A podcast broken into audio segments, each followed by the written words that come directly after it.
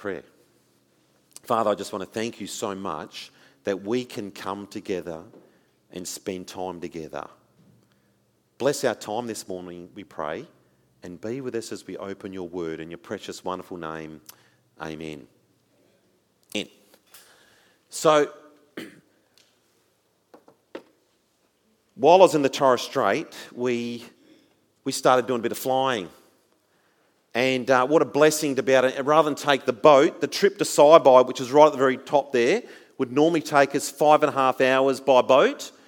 We could fly there in a very old plane. I think I had a picture there. We, we could fly there in 42 in an hour in this girl.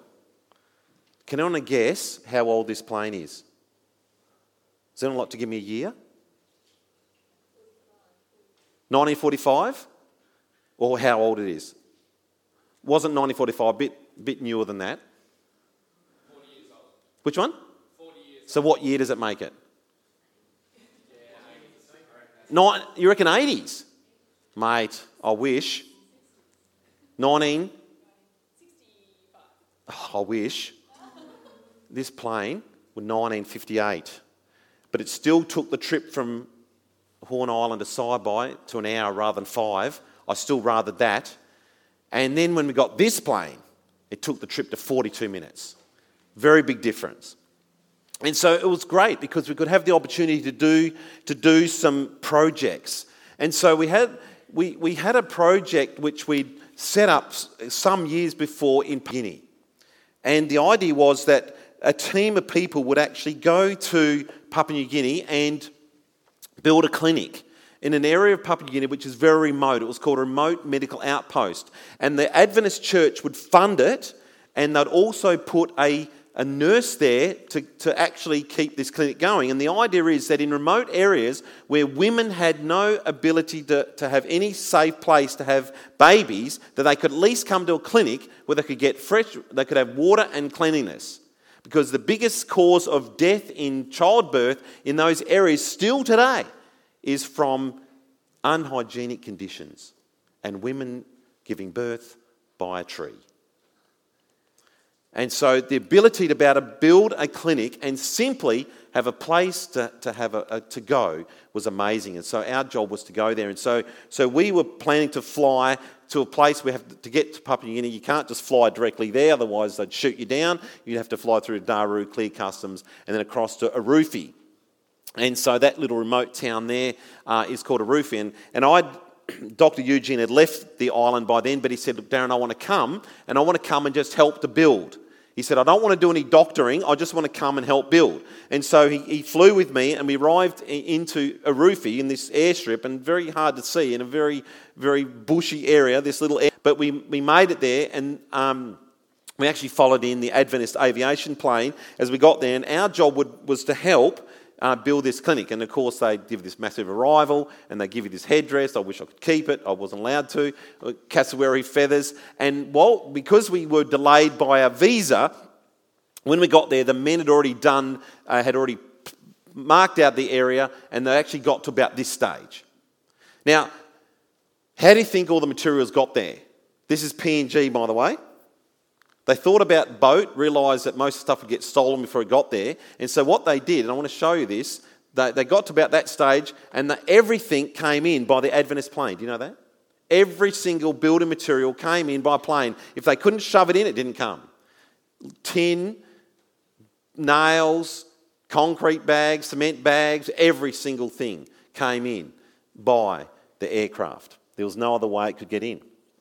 And so they made this temporary shelter uh, that was where we stayed. It was the Hilton on legs, you can see that.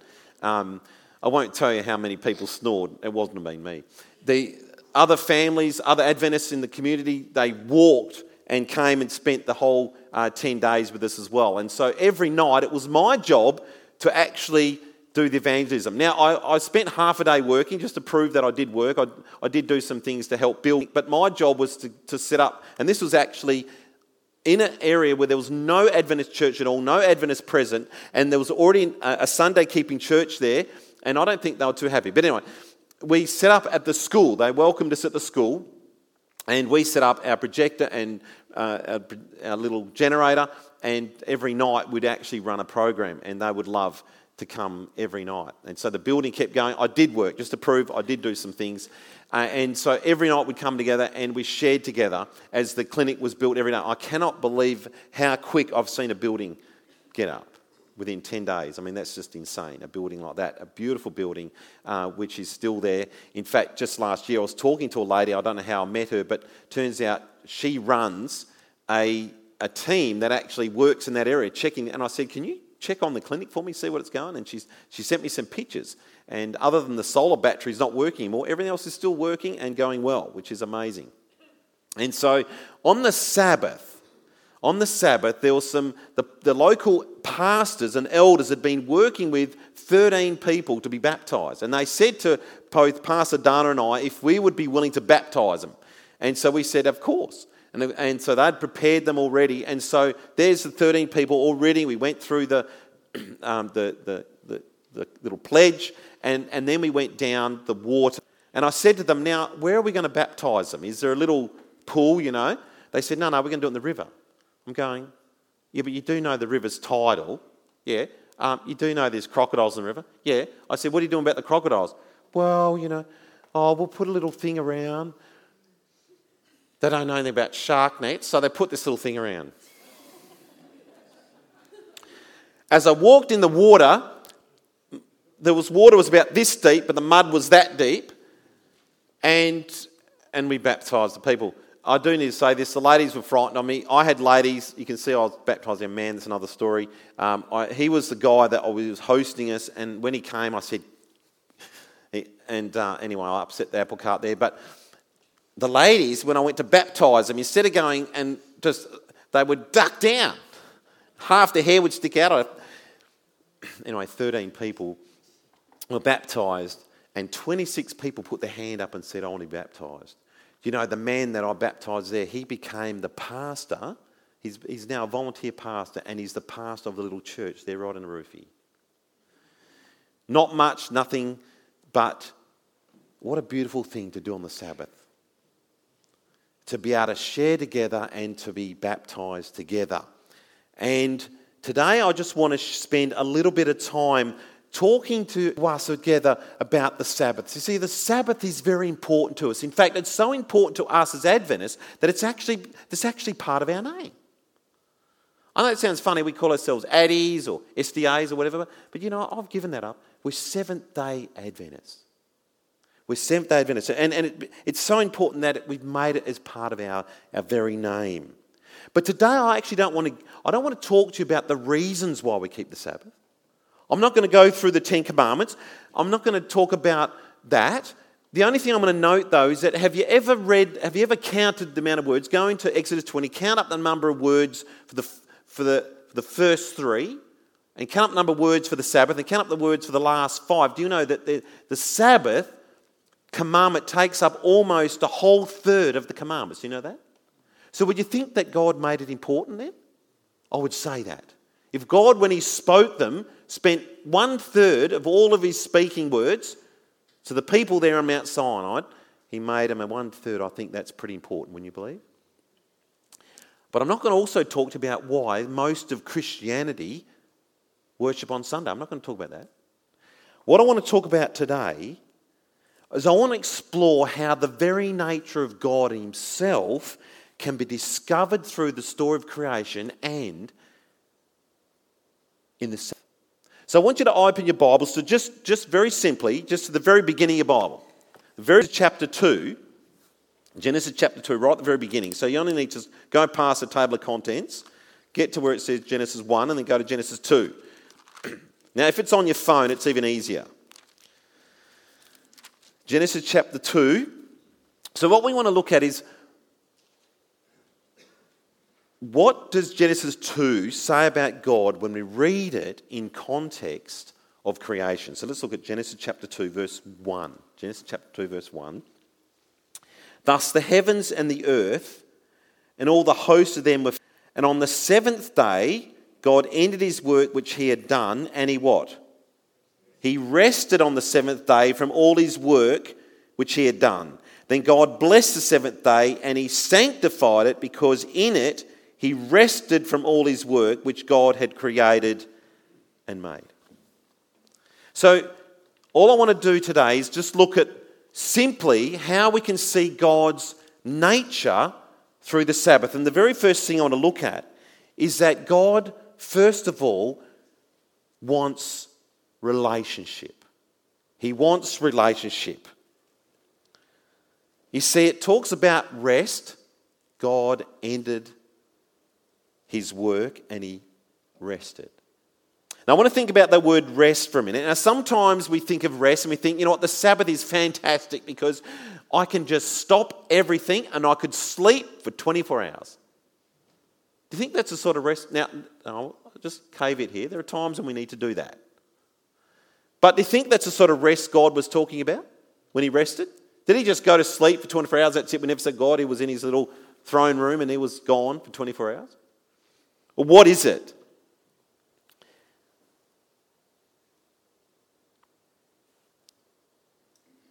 I want to look at a, a, verse in Isaiah, and you can look it up Isaiah chapter 40 and verse 28. I've got it here. Isaiah chapter 40 and verse 28. And it says this Have you not known? Have you not heard? The everlasting God, the Lord, the creator of the ends of the earth, neither faints nor is weary, his understanding is unsearchable. So, in other words, God doesn't get tired. God doesn't need to stop for rest. And I want to look a little bit deeper into the Hebrew word of rest. So, when I look at a dictionary, and the word rest means to shabah, to cease, or to bring to an end. Now, I want to think about this for a minute. So, has anyone been on a cruise? Been on a cruise, and as you're coming into port, the ship's been on a journey. And as it comes into port, it comes to a rest or it, come, it ceases to move. Hopefully, it ceases to move before it hits the wharf. Same with the train. As a train pulls in, it's stopping the journey. Is that correct? Pulling up, brakes are on, it's coming to an end. It's gliding to a stop, it's coming to rest. You could almost say that our work week, our work week rather, is coming to an end. It's ceasing from our work week. We're ceasing what we do. But I want to expand that just a little bit further. Think of a journey. You've been on a cruise, you've been away, you might have been on a big long trip. My daughter's wanting around Switzerland at the moment. I'm sure when we get to see her, we'll do this. You know, that when, when we've been on a journey, we've been away from each other, and we come, our journey's stopped, what, what happens next normally? You head off, but what do you do? Someone comes to meet you. So think of this that when our journey's over, or we've traveled somewhere to see someone, when we get to the other end, whether it's getting off a plane, getting off a train, or a boat, whatever it is, we actually get to meet someone. And so the idea of this is that there's this relationship that as we come together, we're actually meeting people. We're coming back together. God does that. As our work week finishes, He's looking for this relationship with us. As we cease to work, as we come to rest, our mind can start head to God.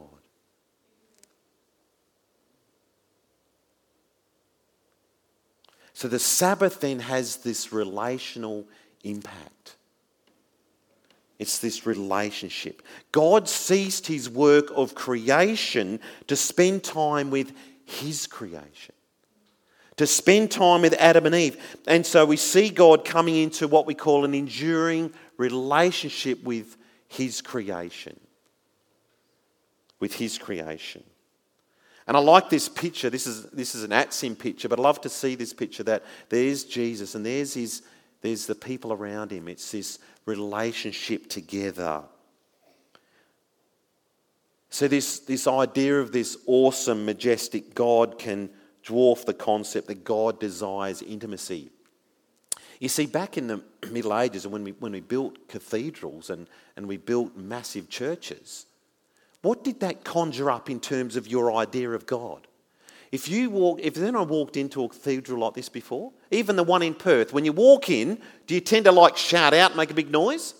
Or because of the grandeur and the size of it, you feel so small, you stop. There's a reason for this, is because back in the days when these were created, they wanted people to feel that God was right up there and you were down here. And God was this awesome, majestic God, which is 100% true. God is like that. But at the same time, this awesome, majestic God, but also wants to be right here beside us. Now, I'd, I'd, I'd, take this picture. See, I spent a lot of time at the school. I was a chaplain for three and a half years, and I spent every week in a classroom somewhere doing a story. And what I would generally do is I found the, the smallest chair they possibly had and I'd get down as close as I possibly could, and I'd say to the kids, Now, what are you doing over there? Come down here. Now, this is before COVID, mind you. And it would be so that I could see their eyes to build a relationship with them rather than right up the back. If they were on desks, I'd say, Is it all right if they could come off their desks and come down here? And they knew that when I came in, that no one was on their desk, they were on the mat. Because I wanted to build a relationship with them, not from way up the back. See, God is like that. He, he doesn't want to be at the top of the cathedral, He wants to be right in amongst us. And so the Sabbath creates that opportunity for Him to create this relationship with us. Do you like that? It has a different idea, doesn't it? When we think of God in that way.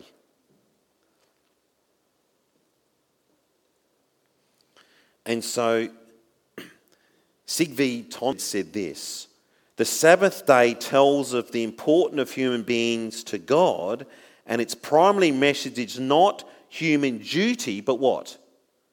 Divine commitment. In other words, Sabbath becomes a commitment that God gives to us about spending time with us. Now, that's why Jesus said the Sabbath was made for man and not man for the Sabbath, because they were trying to say to people, oh, you've got to do this, you've got to do that, you've got to do that. Sabbath becomes your commitment. But God said, no, no, no, it's my commitment to you to give you a blessing.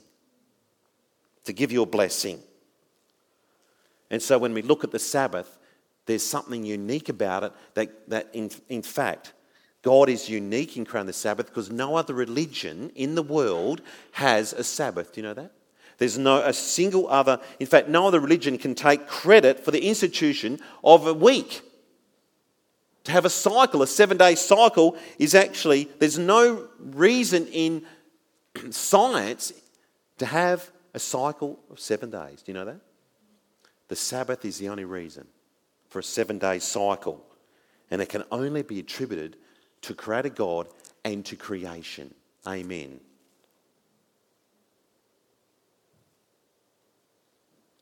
and the Sabbath itself is unique because we view it at the end of the week. But for Adam and Eve, where did it come? It was their very first full day. Had they worked at all? Did they deserve the Sabbath? No, no, no. It was a gift. Their very first full day on earth was with God on Sabbath. A gift. And you know, we might say, you know, I deserve the Sabbath. I worked very hard this week. But you know what? It's still a gift to us. It's still a gift to us. It's a gift that we experience at the end of every week. We do our work, but the end, it's a gift. It's a gift. It's a gift that we have to accept. It tells us about the holiness of God. Go back to that verse in Genesis 2, verse 3. It tells us about the holiness of God.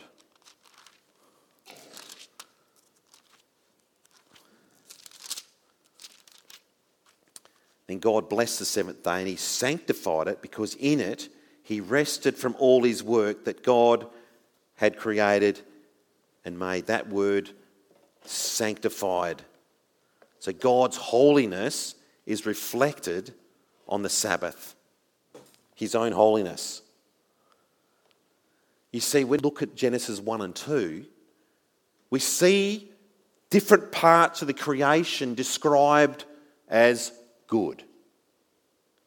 When we saw the light, the land, the sun, the moon, the stars, the fish and the birds, and the animals were all described as good. Is that correct? When Adam and Eve were created, they were what? They were very good.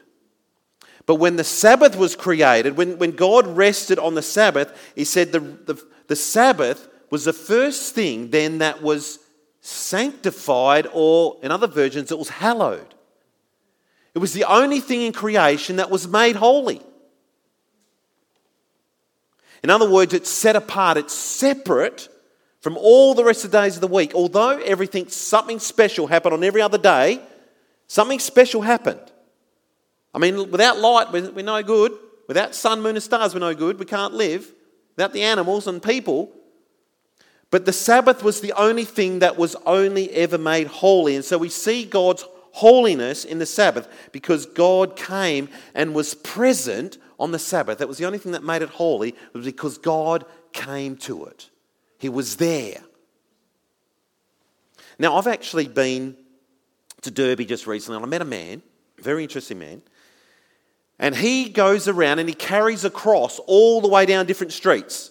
And it creates amazing conversation with people because they say, What are you carrying a cross for? And then he tells the story of Jesus, an amazing evangelist. And he came to church on the Sabbath. He said, I love them all. I love everyone. I love Adventists. I love everyone. I love these. I love. Them. He loves everyone. And he said, You know what he says? He says, I just worship God every day. I don't need to worship on Sabbath. I love God. I worship Him every day. Now, what do you think of that? Is that true? Should we worship God every day? Yeah, but the thing is, that's true, we should worship God every day. But the point is that God still only made one of them holy. No matter what we decide about how we worship God, God still only made one holy. There's only one that is set apart. And so we see God's holiness in the Sabbath. after resting upon the seventh day, Ellen White says this God sanctified it or set it apart as a day of rest for man. Following the example of the crowd, a man was to rest upon his sacred day, that as he should look upon the heavens and the earth, he might reflect upon God's great work of creation, that as he should behold the evidence of God's wisdom and goodness, his heart might be filled with love and reverence for his Maker what we then see is that God finishes or completes what he starts. Now, that might seem a little bit interesting, but, but creation had a purpose. You see, when we look at evolution, no purpose. It's just random. It keeps going. No one starts it, no one stops it. But creation had a purpose. It began on day one, ended on day six. It had this limit. And so, what it shows us is that, that, that the Sabbath becomes this capstone, or in other words, a crowning glory of creation. And so it's start and finish. There's a limit, there's a definite end, and there's this deliberate purpose to creation. It's not random. And so then it tells us that God is a God of order. That in Genesis 1 1, God didn't have to be introduced. It just assumes that God exists. You see, in a lot of religions, they have, they have a, a system called a theogony. And a theogony is this whole introduction to who the God is, what he does, and where is he from, and, and who he married and who he didn't marry. But see, God doesn't have a theogony because we just assume he exists. And that's why it says, in the beginning, God. It just assumes that we know that God exists. It doesn't need to describe the birth of God or some genealogy. It's because just because God is a God of order. In fact, Tonstad said this the biblical account begins with God, prior to whom there is nothing. God is the beginner and the one who brings everything, everything into existence.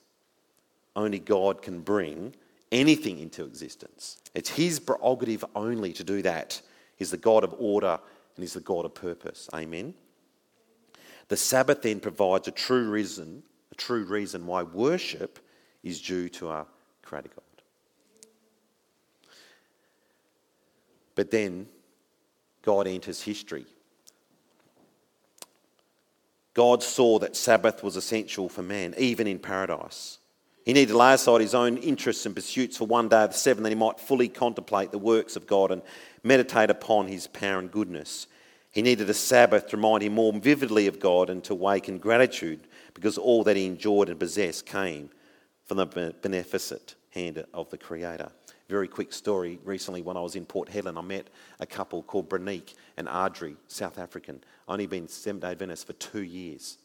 For many years, Branique suffered with drug addiction, alcohol addiction, just all kinds.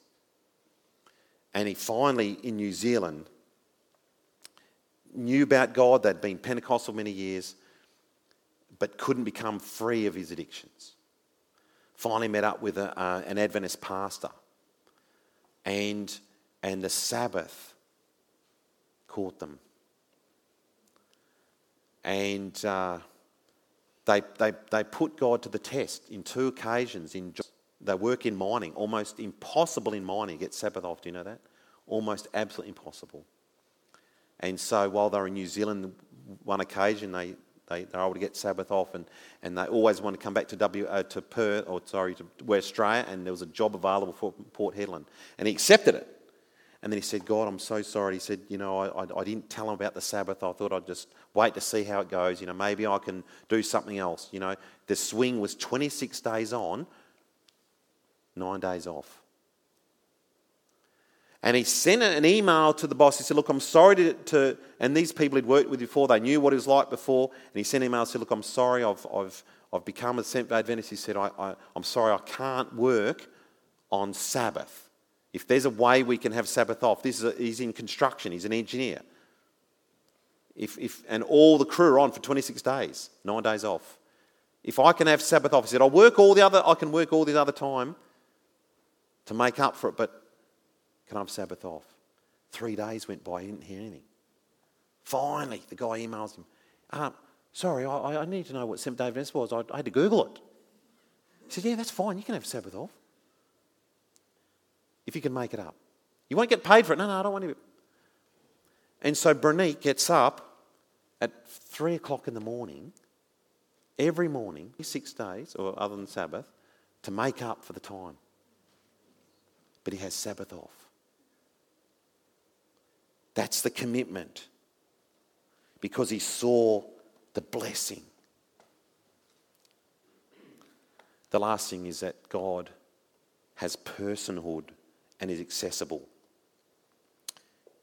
The creation account starts in Genesis 1 1, and in Genesis 2 2 it says, And on the seventh day, God ended his work which he's done. See, we talked about that in point four, that God finishes or completes it.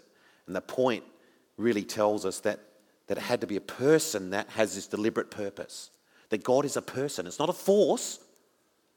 It's not a force, it's not trees, not in trees or anything. God is a person that can choose to start creation and end it. That he is a person, that he's, that he's, he's got a limit to creation. And so the Sabbath speaks of a God that has this limited design, but with a definite purpose.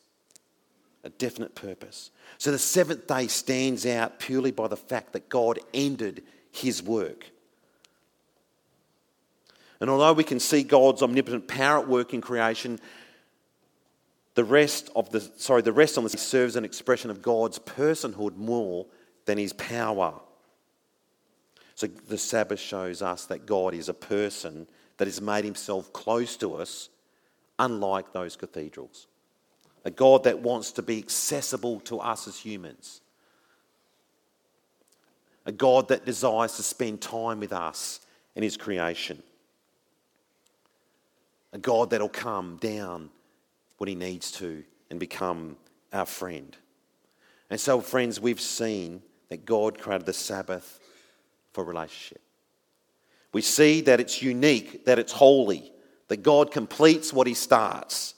There's a limit to his creation, but he had purpose, a definite purpose, that the Sabbath shows order and that God enters our history when he steps into our time.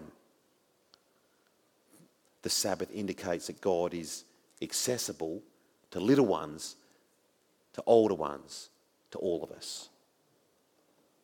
And looking at the Sabbath reveals the very nature of God in creation. Help us to understand why and how Jesus spent his time on earth, why he devoted to spend his time helping and blessing others. And I pray that as you dig deep into this, that you will find that for you, the Sabbath becomes something that's way more of a treasure than it is a hindrance. Let's pray together. Father, we love you for wanting to do so much for us. Bless our day. Bless our Sabbath. Amen.